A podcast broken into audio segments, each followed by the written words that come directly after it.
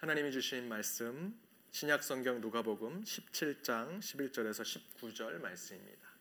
오늘 하나님이 주신 말씀은 신약 성경 누가복음 17장 11절에서 19절 말씀 하나님의 말씀을 한 목소리로 읽도록 하겠습니다. 예수께서 예루살렘으로 가실 때에 사마리아와 갈릴리 사이로 지나가시다가 한 촌에 들어가시니 문둥병자 열 명이 예수를 만나 멀리 서서 소리를 높여 가로되 예수 선생님이여 우리를 극률히 여기소서 하거늘. 보시고 가라사대 가서 제사장들에게 너희 몸을 보이라 하셨더니 저희가 다가다 깨끗함을 받은지라. 그 중에 하나가 자기의 나은 것을 보고 큰 소리로 하나님께 영광을 돌리며 돌아와 예수의 발 아래 엎드려 살해하니 저는 사마리아인이라 예수께서 대답하여 가라사대 열 사람이 다 깨끗함을 받지 아니하였느냐? 그 아홉은 어디 있느냐? 이 이방인 외에는 하나님께 영광을 돌리러 돌아온 자가 없느냐? 하시고 그에게 이르시되 일어나 가라. 내 믿음이 너를 구원하였느니라. 하시더라. 아멘. 내쇼날하고 파라소닉 회사를 어, 설립한 어, 마츠시타 고노스케라고 하는 어, 사장이 있습니다. 어, 마스시타 전기 회사를 일본에서 창립한 분이신데요. 이분이 경영의 신이라는 별명을 가지고 있습니다. 회사의 성공을 위해서 그 직원들, 사람들을 이용하고 있는 대로 다 빼먹고 내버리는 그런 기업이 아니라 기업을 위해서 사람을 투자하고 사람을 키우는 일을 해야 한다라고 하는 것으로 경영의 신이라는 별명을 가지고 있습니다. 이런 마츠시타가 감사에 대해서 이런 얘기를 합니다. 감옥과 수도원의 공통점은 세상과 고립돼 있다는 점이다. 다른 게 있다면 불평하느냐, 감사하느냐의 차이일 뿐입니다. 감옥이라도 감사하면 수도원이 될 수 있습니다. 수도원이라도 불평하면 감옥이 될 수 있습니다. 저는 이 표현이 어, 우리 교회에게도 교회에도 똑같이 적용될 수 있다라고 생각이 듭니다. 주일날 교회 오면서 야 내가 또 지옥에 가는구나 또 싸우러 가는구나. 또 미운 사람 봐야겠구나라는 마음으로 교회 온다면 교회는 교회가 아니라 지옥이 되고 싸움터가 될 것입니다. 그래도 교회가 세상과 다른 점이 있다면 다른 어느 곳보다도 이곳에 감사와 기쁨과 웃음이 넘치는 곳 그래서 교회지라고 생각해야 되지 않을까 생각이 듭니다. 저는 우리 성도님들께 항상 감사드립니다. 특별히 우리 여자 성도님들께 권사님, 집사님께 너무나 감사드립니다. 제가 주일날 이렇게 보면 우리 여자 성도님들의 옷이 그 주간에 제가 볼 때 가장 아름다운 옷을 주일날 항상 입고 오십니다. 어떤 날은 한복을 입고 오신 성도님도 계셨고요. 저는 우리 권사님들 또 여자 집사님도 여자 성도님들이 어, 제일 아름답고 제일 예쁜 옷을 입고 오시는 이유가 뭐 목사인 저나 뭐 직분자들한테 잘 보이거나 성도들에게 잘 보이려고 그렇게 입고 오신다라고 생각하지 않습니다. 이곳이 하나님의 집 교회로서 이곳에 하나님이 지켜보시고 함께 하시고 이 예배 가운데 하나님께서 우리와 함께 계신 것을 깨달으시고 하나님께 잘 보이기 위해서 예배를 가장 경건하고 온전하게 준비하시기 위해서 가장 좋은 옷을 입고 오신다라고 생각하니 저는 오히려 너무나 그것에 감사를 드립니다. 그렇게 생각하기 때문에 우리 교회는 건물은 우리 교회 것이 아닙니다. 좀 누추해 보이고요. 저희들이 또 마음대로 꾸밀 수도 없습니다. 저것만 치면 참 우리 교회 예쁘겠는데 그렇게 할 수도 없습니다. 좀 누추하고 부족해 보이지만 매 주일 이 성전이 여러분의 그 감사의 마음 때문에 이 예배의 순간이 축제의 순간이 되고 감사의 기쁨이 몇 배로 선포되는 그런 예배와 교회가 되는 것 같다라고 생각이 듭니다. 사랑하는 여러분, 교회 오실 때 가장 최고로 준비해 주시기 바랍니다. 가장 기쁜 마음으로 감사하는 마음으로 교회 오시기 바랍니다. 그때 이 교회가 그리고 이 예배가 세상 다른 어떤 모임보다도 다른 가장 축복되고 웃음이 가득한 예배와 모임이 되리라 믿습니다. 우리 옆에 있는 분들과 인사 나누길 원합니다. 참된 기쁨의 교회를 만듭시다. 참된 기쁨의 교회를 만듭시다. 여러분과 함께 이 기쁨의 교회 정말 기쁨과 웃음으로 만들길 바랍니다. 말씀을 전하도록 하겠습니다. 오늘 주일부터 앞에 광고 드렸던 대로 11월 22일 추수감사 주일까지 우리 기쁨의 교회에서는 2015 감사의 한 달, 추수감사절 우리 전교인 영성 훈련을 시작하려고 합니다. 그래서 그 첫날로 오늘은 여는 예배를 드립니다. 말씀도 어, 이 감사절 영성 훈련과 같이 연결해서 말씀을 드리고자 합니다. 오늘 말씀의 주제는 더 만남 그리고 감사입니다. 몇 년 전에 한국에서 괴물이라고 하는 영화가 개봉했습니다. 많이 보셨죠? 어, 천만 관객을 동원했습니다. 아주 재밌는 영화입니다. 봉준호 감독이라는 감독이 이 영화를 만들고 굉장히 세계적인 감독이 되었습니다. 내용은 근데 굉장히 황당합니다.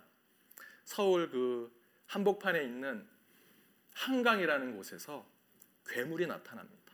말도 안 되는 있을 수 없는 그런데 그 괴물이 나타나서 서울을 초토화시키고 사람들이 그 가운데 죽기도 하고 도망치고 참 난리가 난 상황 속에서 어떻게 이 일들을 처리해야 하나 그런 에피소드들을 모아놓은 것이 이 영화입니다.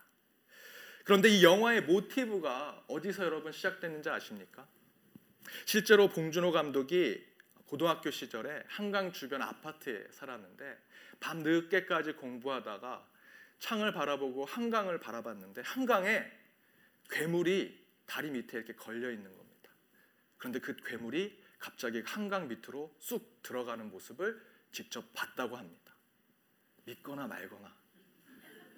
그런데 그때 봤던 그때 그 멀리서 괴물을 만났던 이 봉준호 감독이 아 한강에 괴물이 있다면 이라는 상상력을 가지고 나중에 내가 영화 감독이 되면 그걸 영화로 만들어 가야겠다라고 생각하고 바로 만든 영화가 바로 이 괴물이라는 영화입니다. 다시 말씀드리면 봉준호 감독은 괴물이라는 영화를 만들게 됐던 중요한 계기가 괴물을 적어도 본인은 직접 만났다라는 확신에서 출발해서 이 영화를 만든 것입니다. 그런 봉준호 감독이 한강에서 괴물을 만났다는 사실에 대해서 우리는 뭐 믿어도 되고 안 믿어도 상관없습니다. 이성적으로 과학적으로 본다면 저는 절대로 봉준호 감독이 말하는 한강에 괴물이 있다라는 사실을 믿을 수 없습니다. 이거는 상상에 불과하다라고 생각이 듭니다. 그러나 한 가지 제가 이 봉준호 감독이 만나 만나 이 만든 이 영화의 이 괴물에 대한 모습을 보면서 이 영화가 저를 굉장히 매료시키고 흥분을 시키는 이유 그리고 한국의 천만의 관객들이 영화를 보고 야 재밌다 이 영화에 빠져들게 됐던 중요한 이유는 단순히 영화 재밌어서 뭐 편집이 잘 돼서 또 배우들이 연기를 잘해서라기보다는 봉준호 감독이 직접 괴물을 만났다라고 하는 그 자신의 경험, 이야기, 무용담이 이 영화에 자연스럽게 들어가 있기 때문입니다. 확신을 가지고 나는 괴물을 만났어. 한강에 괴물이 있어라고 하는 그 만남의 이야기, 그 스토리를 가지고 이 영화를 만들었기 때문에 이, 영, 이 영화는 매우 독특하고 우리에게 매우 큰 흥미를 주고 있는 것입니다. 사도행전 9장에 바울이 그때 당시인 사울이었죠. 그 바울이 다메섹 도상에서 예수님을 환상 가운데 만납니다. 그리고 어떻게 됩니까? 예수를 믿는 그리스도인을 죽이던 이 바울이 이제 예수를 전도하는 자가 됩니다. 십자가의 도를 거부하고 비난하던 자가 예수를 환상 중에 만나고 나서 이 바울은 이제 십자가의 도를 가르치고 변증하는 자가 됩니다. 예수님 때문에 사람을 죽이려고 돌아다니던 이 자가 예수님을 만나고 나서 이제 예수님 때문에 내가 죽겠다라고 결단하며 살아가는 자가 됩니다. 왜 그렇게 됐습니까? 간단합니다. 바울이 예수님을 만났기 때문입니다. 담에색 도상에서 바울은 다른 사람들과 함께 그 길을 가고 있었습니다. 그런데 그때 예수님께서 환상 가운데 바울만 볼 수 있게 나타나셔서 바울만 예수님을 보게 됩니다. 바울만 예수님을 만나게 됩니다. 그 만남을 통해서 바울은 완전히 달라집니다. 완전히 변화됩니다. 철저하게 변화되는 것입니다. 이처럼 바울은 영적인 무용담을 가지고 있습니다. 예수님을 만났던 담에색 도상에서 예수님을 환상 가운데 만났던 만남의 스토리, 만남의 이야기를 가지고 있는 것입니다. 제가 예전에 우리 성도님께 한번 말씀드린 적이 있는데요. 제가 첫 번째 갔던 사역지에 어, 제가 이렇게 성도님들하고 같이 있는데 그 성도님들이 집사님을 집사님을 잡사라고 부르시는 겁니다. 왜 집사님인데 잡사라고 부르나? 너무 이상했습니다. 잡사, 잡사, 김잡사, 밥잡사. 그래서 제가 집사 한 분 친한 집사님께 아 집사님 왜 잡사라고 부르십니까? 라고 여쭤봤더니 그분이 그 교회에서만 알고 있는 얘기를 제게 해주셨습니다. 특이하게 그 교회 옆에는 그 맥주를 파는 호프집이 있었습니다. 그런데 강 큰 집사님 세 분이 그 교회 옆에 있는 호프집에 들어가서 맥주를 대낮에 잡수셨습니다. 그런데 그 호프집의 문이 망가져서 항상 이렇게 삐끄덕하고 항상 열립니다. 그러면 가서 문을 닫고 또 열리면 닫고 어느 날 그 세 분이 거기서 이렇게 맥주를 잡수시고 있는데 또 문이 삐끄덕 열리길래 한 분이 가서 문을 닫으려고 하는데 바로 그때 담임 목사님이 권사님들과 함께 신방을 끝내고 교회로 오시는데 딱 얼굴이 마주친 겁니다. 만남이 이루어졌습니다. 이렇게 어색한 만남이 어디 있겠습니까? 서로 쳐다보고 어떻게 얘기도 못 하겠고 그냥 마주보고 있는데 그때 이 담임 목사님이 대구에서 올라오신 분이셨습니다. 그 상황, 이 어색한 상황을 깨시기 위해서 이 목사님이 한마디 하십니다. 잡사요, 잡사. 대구 사투리로 계속 먹으라고 하는 게 잡사요입니다. 잡사요. 그날 이후로 그 교회는 잡사와 집사가 생겼습니다. 교회에서 열심히 일하면 집사, 조금 뺀질거리면 잡사. 서로가 잡사, 잡사 얘기를 하시는 겁니다. 김잡사, 밥잡사. 거기에 국시를 가지신 집사님이 계셨습니다. 점심 시간만 되면 다들 국잡사만 찾으십니다. 국잡사, 국잡사 어디 있어? 그런데 거기서 이렇게 잡사라고 얘기해도 그 교회는 전혀 어색하지 않았습니다. 왜냐하면 만남이란 스토리를 모든 교인들이 다 가지고 있었습니다. 만약 저희 교회에서 집사님 몇 분이 야 목사님 그 얘가 참 재밌다. 우리도 다 집사님들 잡사로 부르자라고 하면 우리 교회는 난리가 날 겁니다. 할 수 없죠. 왜? 저희 교회는 그런 호칭이 나올 수 있는 만남의 스토리가 없습니다.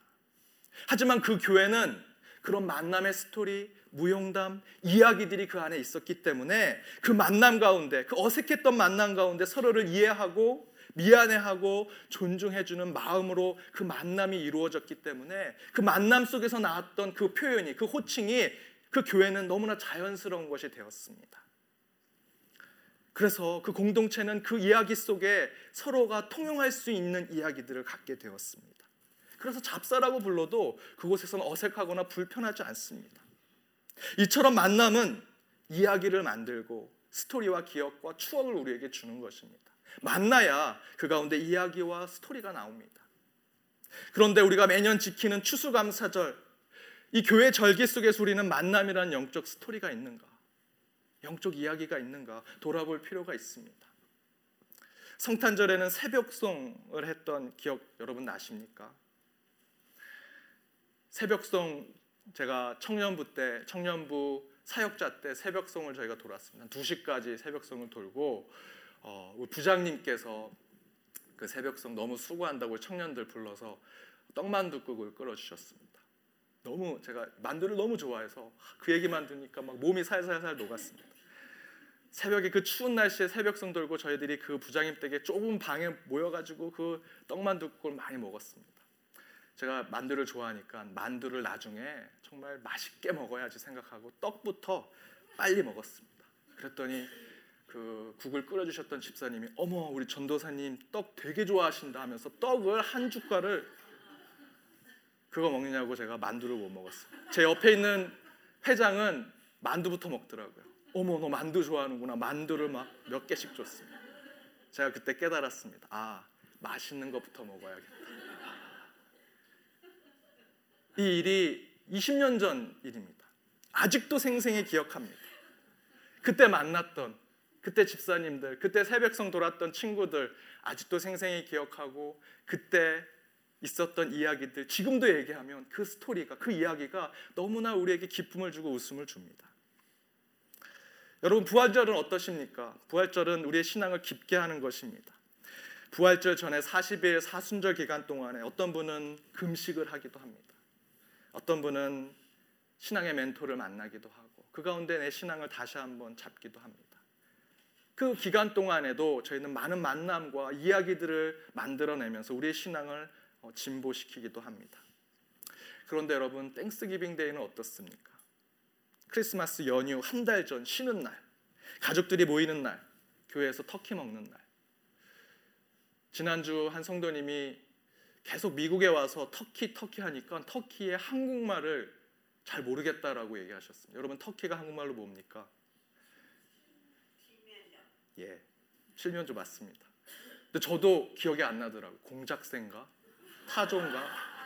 아 생각이 안 나가지고 굉장히 황당했습니다. 예 맞습니다. 칠면조입니다. 여러분 한국에서 칠면조 먹어 보셨습니까? 저는 한국에서 한 번도 먹어본 적이 없습니다.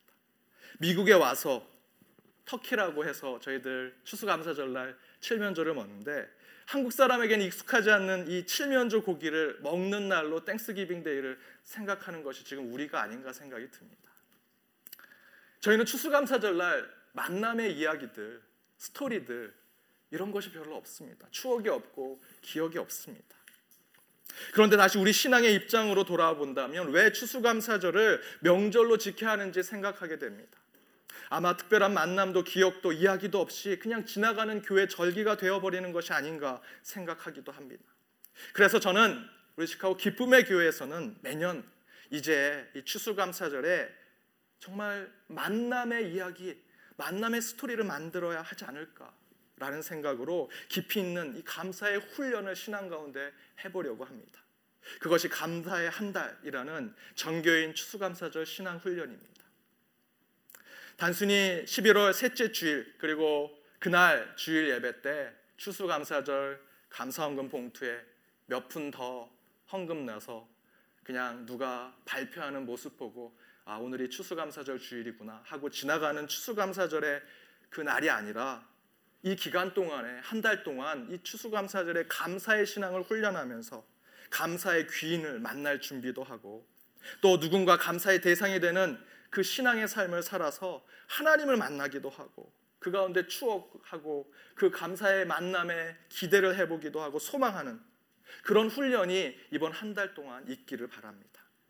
이를 위해서 먼저는 10월 21일부터 이번 주 목요일부터 11월 21일까지 30일 동안 우리 감사의 삶에 더욱더 집중하려고 합니다. 특별히 첫 번째 이 감사를 묵상하는 삶을 살려고 합니다. 앞에서 광고 때 말씀드렸던 대로 여러분 맥스 루케이도 목사님의 책을 통해서 또 성경 말씀을 통해서 감사의 묵상의 삶을 사시기 바랍니다. 맥스 루케이도 목사님의 기도 어, 그 감사라는 책을 통해서 여러분 서른 분의 우리 성도님들을 뽑았습니다. 그래서 그분들이 어, 이제 매일 같이 그 감사의 글을 올릴 겁니다. 여러분 교회 홈페이지하고 페이스북에 올라가셔서 오늘은 우리 셀 리더가 감사의 글을 썼구나. 혹시 내 얘기가 없나 살펴보기도 하고 또 응원의 댓글, 감사의 댓글 또 한마디 하고 싶으면 거기에 글도 써시고 그렇게 서로 감사가 소통되었으면 좋겠습니다. 또한 감사의 편지도 쓰게 될 것입니다. 단순히 감사합니다 하고 지나가는 것이 아니라 내 마음에 진심을 담아서 그분께 감사를 글로 표현하는 것. 그래서 이메일을 가르쳐 드리지 않습니다. 전화번호도 가르쳐 드리지 않습니다. 텍스트 문자, 이메일 보내지 마시고 여러분 자필로 글씨나 잘 못 쓰는데 괜찮습니다. 여러분 자필로 그 감사의 마음을 표현해 보시기 바랍니다. 또 감사의 찬양을 들으면서 감사를 묵상하려고 합니다. 여러분 나눠드린 그 감사의 찬양 10곡 저희들 그 찬양을 통해서 감사를 생각하고 감사를 묵상하면서 여러분 감사의 신앙을 하나하나 단계를 밟아 가시기 바랍니다. 감사 예배 또한 준비하려고 합니다. 11월 22일 추수감사절 날 그저 헌금 한 번 내고 가족들 모였으니까 함께 예배 드리는 것으로 끝나는 것이 아니라 한 달 동안 이 감사의 예배를 위해서 예배 인도를 또 찬양을 성가대를 찬양팀으로 또 식사 준비를 어떻게 할 것인지 고심하고 기도하면서 내가 어떻게 감사를 이 예배를 통해서 준비할까 생각하면서 이 감사절을 함께 준비했으면 좋겠습니다. 그래서 그날 단순히 추수감사절을 추수감사 헌금 내고 예배 드리는 것으로 끝나는 것이 아니라 모두가 함께 감사의 만남을 이루고 감사의 이야기를 만들어내고 감사의 추억을 만들어서 이 추수감사절 2015년도 추수감사절은 달랐다. 추억이 있다. 이야기가 있었다라는 것으로 보내게 되는 추수감사절이 되었으면 합니다. 근데 이렇게 특별한 훈련을 하려고 하는 이유는 오늘 본문의 말씀이 그 성경적 근거가 됩니다. 오늘 본문 한번 기억해 보십시오. 문둥병자 10명이 나옵니다. 그런데 그들은 치유를 받습니다. 그 치유의 역사에는 두 가지 만남이 들어가 있습니다. 첫 번째는 10명의 병자가 예수님을 만납니다. 오늘 본문 말씀에 12절에 보면 한 촌에 들어가시니 예수님이 한 마을에 들어가시니 문둥병자 10명이 예수를 만나 멀리 서서라고 기록되어 있습니다. 예수를 만났습니다. 병자들이 예수를 만난 겁니다. 바로 그 만남 가운데 예수님의 치유의 역사까지 이루어지는 것입니다. 저는 이번 감사절 신앙 훈련을 통해서 첫 번째 이 만남이 우리 가운데 우리 우리 기쁨의 교회 공동체 가운데도 있기를 바랍니다. 먼저 우리가 예수님을 만나야 됩니다. 하나님을 만나야 됩니다. 인격적인 만남이 우리 가운데 있어야 할 것입니다. 인격적으로 하나님을 만나는 것은 다른 것이 없습니다. 이번 감사의 묵상을 통해서 말씀을 묵상하고 그 가운데 말씀 가운데 걸어오신 예수님을 만나고 내 심중 안에 계신 성령 하나님을 다시 한번 체험함으로써 하나님을 인격적으로 경험하는 것입니다. 이를 위해서 맥스누 케이도 목사님의 책과 또 그 책에서 추천한 말씀을 깊이 묵상하고 또 11월 17일부터 21일 사이에 저희들 추수감사절 특별 새벽 기도회를 드리려고 합니다. 그 기간만큼은 여러분 새벽 재단을 쌓아서 감사의 신앙을 새벽부터 쌓아가기를 원합니다. 그때 여러분들의 걱정하고 근심된 일들, 이 10명의 병자처럼 주님, 주님을 만나고 나서 주님, 저희들 병을 고쳐 주십시오 하는 마음으로 이 재단에 주님을 만나시기 바랍니다. 그렇게 먼저 우리는 주님을 인격적으로 만나야 합니다. 그런데 오늘 본문에 보면 또 다른 만남이 있습니다. 치유받은 그 병자 중에 한 명이 예수님을 다시 만나러 옵니다. 그런데 이 만남은 첫 번째 만남과는 다릅니다.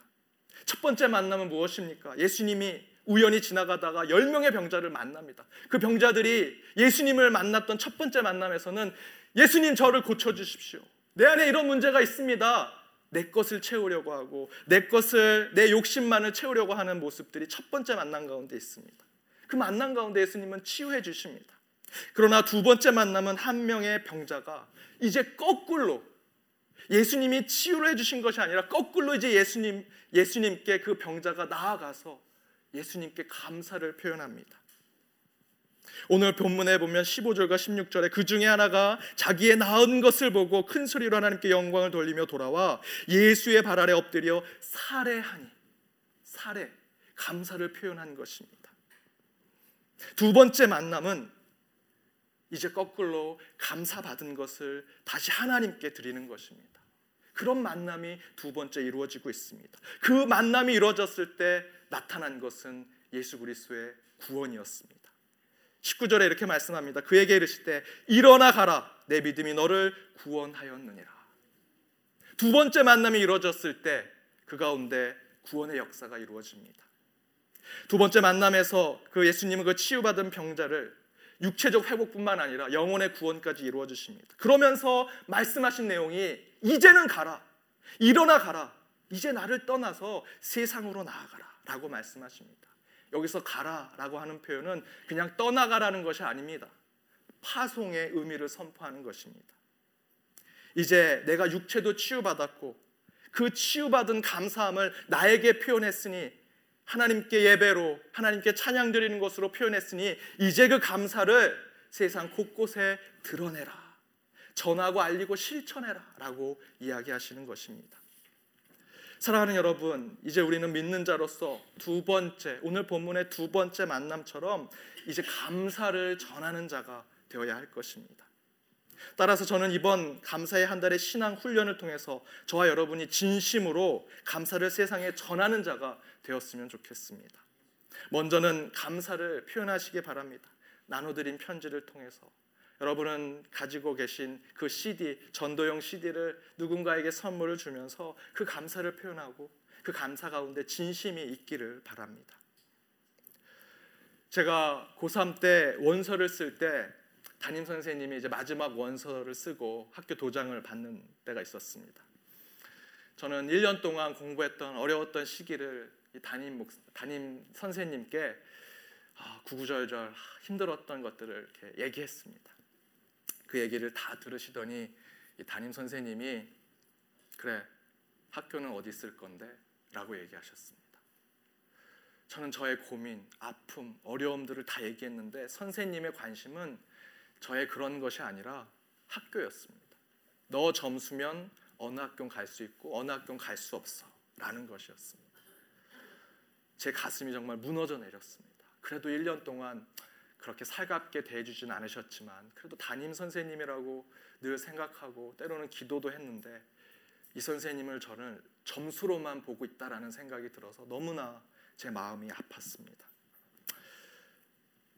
그 선생님이 이곳 이 학교는 안 돼, 저 학교는 돼 하고 얘기 듣고 어, 쓰라는 학교에 어, 원서를 쓰고 그저 아무 말 없이 목례만 하고 나와서 아주 시무룩한 표정으로 걷고 있는데 그때 교무실 뒤에서 영어 선생님이 계셨는데 제가 아주 멘토처럼 모시는 선생님이었습니다. 그 선생님이 제 표정을 보고 야 주영아 잠깐 내 방에 와라 해서 그 방에 들어갔습니다. 따뜻한 차를 타주시고 어, 거기서 얘기를 나누는데 아까 단, 담임 선생님께 했던 그 저의 그 고민들을 다시 거기서 얘기를 했습니다. 그랬더니 그 영어 선생님이 다 들으시곤 저한테 이렇게 얘기해 주셨습니다. 너무나 뻔한 얘기고 평범한 얘기였습니다. 대학이 전부는 아니야. 세상에는 소중한 것이 더 많아. 요번에는 네가 대학 시험 때문에 이렇게 고민이 많지만 내년이 지나가면 또 다른 것이 너에게 큰 고민으로 다가오게 될 거야. 그러니까 너무나 여기에 빠지지 마라. 라고 하는 얘기였습니다. 그러면서 이렇게 얘기해 주셨습니다. 이 이야기는 내가 직접 한 얘기가 아니라 나도 고3 때 담임 선생님이 나한테 해주신 얘기야.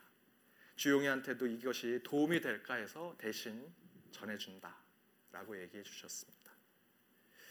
그 선생님이 기독교인이셔서 저희 마지막에 이렇게 기도해 주셨습니다.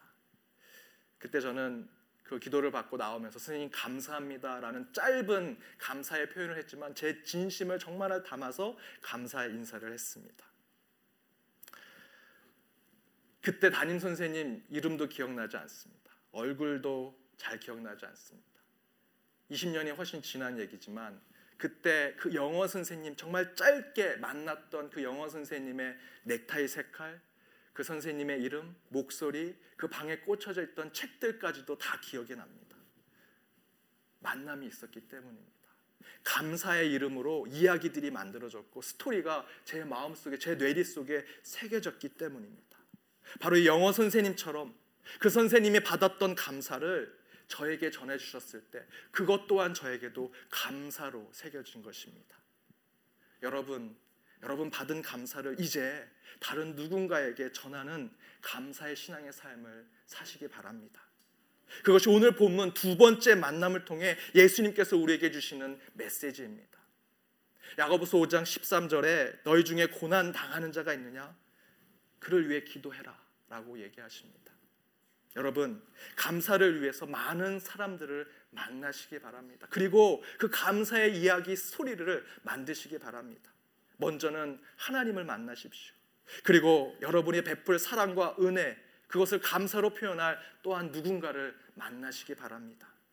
여러분 혹 고난 받는 자가 있습니까? 오늘 야고보서의 말씀대로 그들을 그들을 위해 기도해 주시기 바랍니다. 또한 여러분 여러분 가운데 상처받은 자를 만나시게 된다면 그들을 위로하고 그 상처를 아물게 해 주시기 바랍니다. 바로 그러한 것이 내가 받은 감사와 은혜를 그대로 전하는 모습이라 믿습니다. 그러한 감사의 삶이 여러분 신앙 가운데 이번 한 달 동안 훈련되어서 우리의 평생의 삶이 감사로 채워지는 저 여러분이 되기를 주님의 이름으로 축원드립니다. 함께 기도하겠습니다. 우리에게 감사의 제목만을 허락하신 하나님, 오늘 감사의 한 달 여는 예배로 주님께 나아가며 말씀으로 결단합니다. 우리 안에 감사가 가득한 만남이 있게 하여 주옵소서. 먼저 주님을 만나 참된 감사를 경험하게 하시고 더불어 주님 앞에 감사를 올려드리는 신앙의 삶이 되게 하여 주옵소서. 그러나 이제 주님이 주신 그 감사의 은혜를 세상에 전하게 하시고 형식이 아닌 관심과 사랑으로 그 감사가 나를 통해 세상 곳곳에 드러나게 하여 주옵소서. 감사의 스토리와 감사의 간증이 이번 감사의 한 달 훈련 기간 가운데 쓰여지기를 기도하며 이 모든 말씀 예수님의 이름으로 기도드립니다. 아멘.